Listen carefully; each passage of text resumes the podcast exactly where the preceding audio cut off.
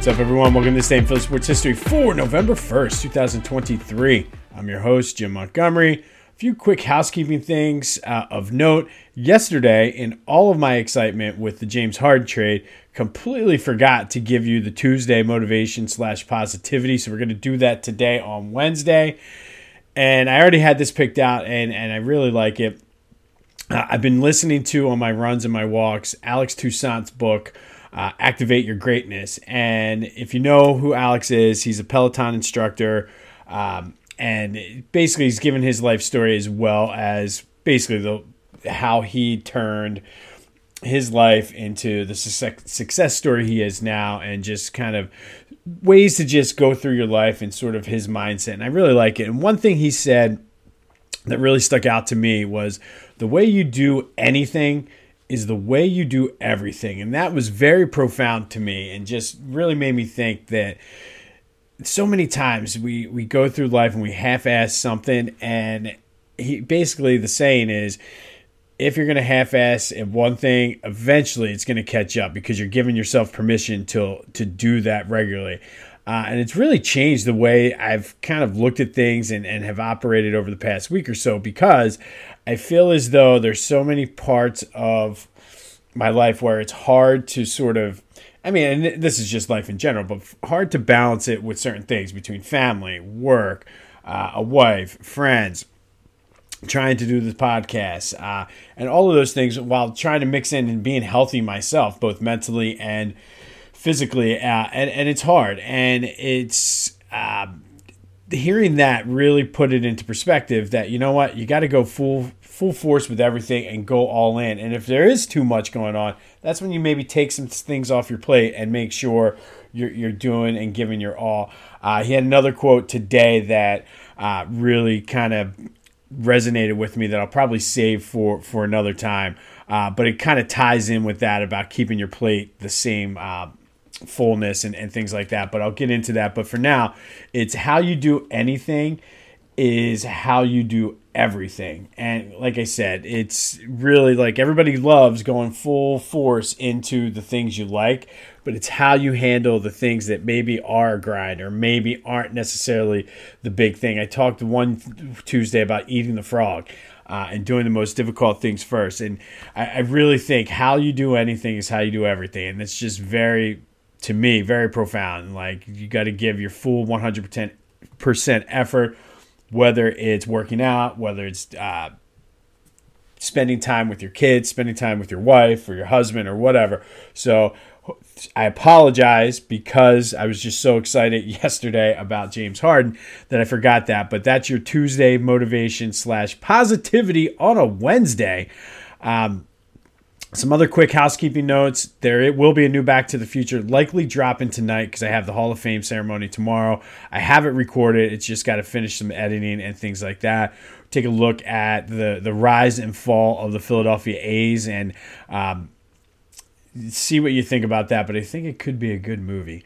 Uh, so be on the lookout for that. As I mentioned, tomorrow is the Philadelphia Sports Hall of Fame ceremony.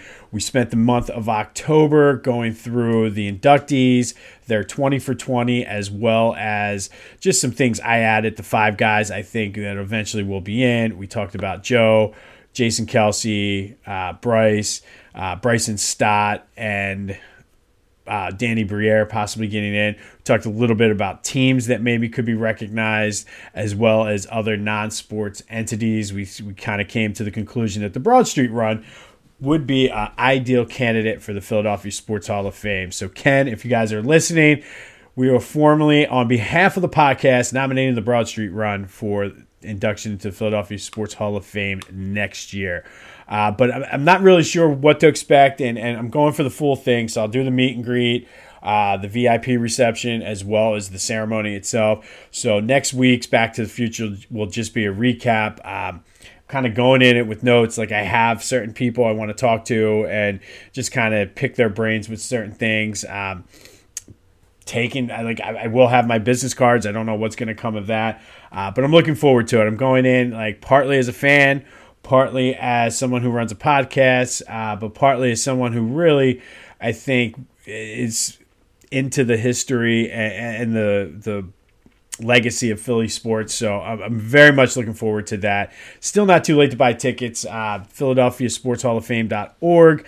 Uh, if you are going, let me know. I'll catch up with you. Uh, but yeah, so looking forward to that on next week's Back to the Future. But for this week, it is the Philadelphia A's. All right. Question of the day was yesterday. We talked. I asked basically what were your thoughts on the James Harden trade, and for the most part, the overwhelming majority, uh, I would say close to 80% of you, uh, thought it was a good trade. Uh, like on Twitter, I, I, put a poll up, and most people were like in A and B range. On Facebook, I got some feedback. Uh, some people, like obviously, I think the general consensus is we wish we would have gotten more. We sh- felt we should have gotten more, but the fact that you're taking that that almost like an addition by subtraction type deal, especially with a new coach, a new system, you have Tyrese trying to come into his own. Um, so overall, you guys thought it was a decent trade uh, as far as making the Sixers better. A lot of you, obviously, myself included, feel as though they probably could have gotten more if they pulled the trigger back in the summer. However, I think with the expiring contracts and the fact that you you have that I think it can't be understated because yes, you need to play for this year. And especially with the limited window that Joe has, but I think it can't be lost on the flexibility now you have next summer. So I'm not saying they're going to tank this year, but I think I want to see growth in Nick Nurse's system. And because of some of the pieces and the assets you got from the trade for James Harden, I wouldn't be surprised if they make a move for one of those superstars. And the one name that came up across multiple media outlets that um, just listening and, and, scrolling through Twitter yesterday was Zach LaVine, who would be a good fit. Um, and I was watching the the Comcast or it's uh, NBC Sports Philadelphia now, but Comcast Sportsnet, and they um, Mark Jackson and Danny Pommells were kind of breaking it down. And Mark Jackson brought up a very good point because everybody's like Buddy Hield, Buddy Hield, Buddy Hield. While he would be a good fit, think about what when we had JJ Redick. JJ Redick was not that good on defense. So come playoff time, that's where he got exploited. Uh, he talked about Georges Niang, who got exploited and didn't even make it into the rotation. Matisse Thybulle, who was uh, a defensive specialist but couldn't shoot, got exposed. So you need, and it's tough, obviously. Uh, I'm sure every NBA team, as they were saying, would like this, but you need a good two way player. Um, but they had the Sixers do have the assets to possibly go after one. So I, I don't think Daryl Morey's done yet. Uh, but again, I, I can't you, you can't undersell the fact that only four guys are under contract for next year. It's a lot of money coming up. So we we'll see. Um, but that was what you guys thought of the question of the day. Sixers are in action tomorrow for the home opener, first game after Harden, um, first game AH, I guess you could call it, um, even though he's only here for a year and a half. Uh, but anxious to see now how they come out and the energy they have playing at home. Flyers are in action tonight against the Buffalo Sabres. Um, the big story from them was they allowed Wally, the emotional support animal, into the game on Monday night after the Phillies would not. Um, and I, I don't know. I mean, is this something we we need to kind of focus on or, or, worry about? I mean, I get it. I don't want to di- dismiss people's feelings, but an alligator, um, I don't know. That's our question of the day, though. Where, where what's the limit on support animals, and are you comfortable with sitting next to an alligator uh, during a game? Um, that's not really the question of the day, but if you want to give me your feedback on that, let me know. Uh, I had a friend Wally in high school or college at one point too. He was a real dick though. Um, enough about that. That's a neither here nor there. Um, but I'm sure it's only a matter of time before Philly Goat has a Wally Gator shirt. Um, so go check them out. Be on the lookout for it because I, I, I, just know how his brain operates. I can totally see it coming. Um, but go to phillygoat.com, check out their wide selection of Philadelphia sports apparel. Uh, they're they're second to none. And as now the Sixers and the season is progressing, I'm sure there's going to be more Sixers stuff and just great organization, great shirt company. Go check them out. PhillyGoat.com. Use the promo code Jim Montgomery for 10% off of your order. I'm waiting for the Wally the Gator shirt, and I'm still waiting for a Mega John. I need a Mega John shirt. Um, all right, so Eagles update. Not really much going on. There were no other big moves by Howie after trade deadline. I know a lot of people were were talking about possibly going after a running back. Uh, they were in the mix for a couple DBs, uh, but I mean, th- they got the only All Pro that um, even though it was a couple years ago, that was traded yesterday. I read that somewhere. Uh, the 49ers did get Chase Young from Washington, um, so bolsters their defense a little bit, but at the same time, they still have Brock Purdy, who is being exposed for what I think he is, and that's just a mediocre at best quarterback. Uh, but the real question of the day, not dealing with Wally the Gator, is what are you? How would you grade Howie's trade deadline moves? Um, obviously, he brought in Byard. Uh, he got rid of um, a, a, defensive lineman for like a pick swap and things like that. But overall, how would you grade it? I mean, Byard definitely is going to make a big splash on this team, but I know a lot of people wanted running back. Uh, some people wanted another DB. So give me your thoughts and, and grades on Howie's trade deadline moves. That will be our question of the day. That'll be on all my social media as well as if you're listening on Spotify, it will be the question on there. So be sure to make your opinion heard. It is also Wednesday. That means last night there was another or new Clashing Conferences podcast that was recorded that'll drop tonight at midnight. Be sure to check my buddies out over there. They do a good job breaking down the NFC East. That's the Clashing Conferences podcast, wherever you get your podcasts, as well as on YouTube. All right. So today we are going to go back to 1882. And I would like to actually officially wish an unofficial happy birthday to the Philadelphia Phillies. It is their birthday, kind of. And here's what I mean by kind of. On this day, back in 1882, the Philadelphia Ball Club Limited was fir- founded. And they were capitalized by Al Reach, who was a sporting good mogul, uh, who was very much responsible for uh, creating the modern, like basically the baseball glove as we know it, because back in the early days of baseball, they just used their hand, uh, as well as kind of, uh, I believe he was the guy that also uh, standardized the baseball. Uh, but he ultimately sold his company to Spalding. So Al Reach, as well as attorney John Rogers, gave up the fifteen thousand dollars to to start the Philadelphia Ball Club Limited and ultimately, their purpose was for playing baseball in the city of Philadelphia. It did not take long for them to get uh, awarded an expansion franchise for the National League.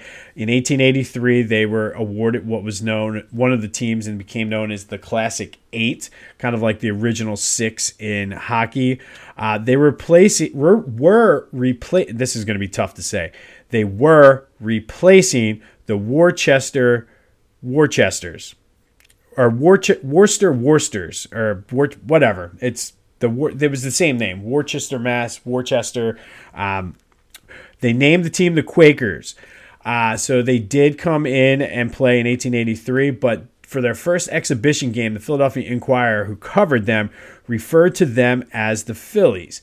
And as we just saw with the Worcester Worcesters, uh, usually the um, the teams were named after nicknamed after the city. So it was the New York New Yorkers, the Boston and Bostons, the Worcester Worcesters. But the Philadelphia Philadelphias didn't necessarily roll off the tongue very easily. So the Inquirer shortened it to the Philadelphia Phillies. Um, and that's kind of how the Phillies got their name. They were originally the Quakers, but back then, the way they sort of identified was they named them after the city. And again, could you imagine the Philadelphia Philadelphians?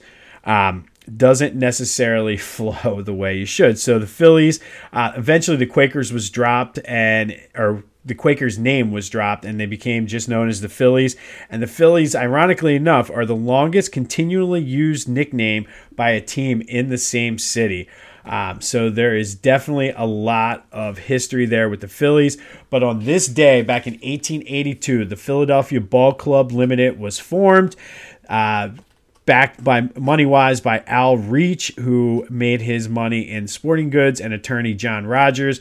Ultimately, they became the Philadelphia Quakers, nicknamed the Phillies in 1883, and the name has stuck ever since. So you can almost kind of say this is the the unofficial birthday of the Phillies.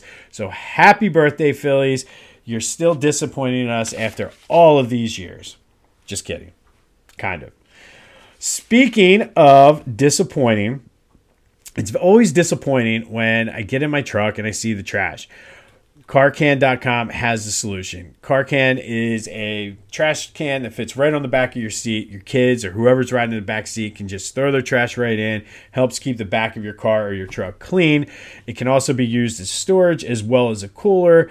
If you don't have kids or nobody rides in your back seat, or you have one of those hipster cars that don't have four it only has two seats in it. They have a ton of other organizational things for your car. Uh, I, have been talking to things about the, the organizational boxes in the trunk. So be sure to check out carcan.com. Use the promo code Jim Montgomery 20 off for 20% off of your order. It makes a great gift. That's carcan.com. Promo code Jim Montgomery 20 off for 20% off of your order. All right sticking with the disappointing theme though, uh, I figured I'd sneak into the the car can there and. Uh, but we are going to talk about for the month of October or November because we did get disappointed by the Phillies this season. I thought it was apropos to talk about the most disappointing athletes in Philadelphia history. Now, these guys were people that came in with either uh, as a high draft pick uh, through a trade or a free agent who had high expectations and just really never lived up and disappointed us. Um, and we all know we have a ton of them throughout Philadelphia sports history. So, sticking with the Phillies theme on their birthday, first one we're going to talk about for the month of November is Lance Parrish, who's a catcher from the Detroit Tigers. Now, he signed a one year, $800,000 uh, contract with a $200,000 worth of bonuses uh, with incentives in 1987. He did end up playing two years in Philly. Now, this is key because I, I vividly remember this. In 86, the Phillies finished, they won 87 games, which wasn't too bad. Mike Schmidt was the MVP, but they finished 21 and a half games back of the Mets that year. That's how good the Mets were. Um, so Lance Parrish was kind of seen as this missing piece. They had guys like Von Hayes, Juan Samuel, Mike Schmidt, albeit he was getting a little bit older. Uh, they had some decent young pitching, um, or so they thought.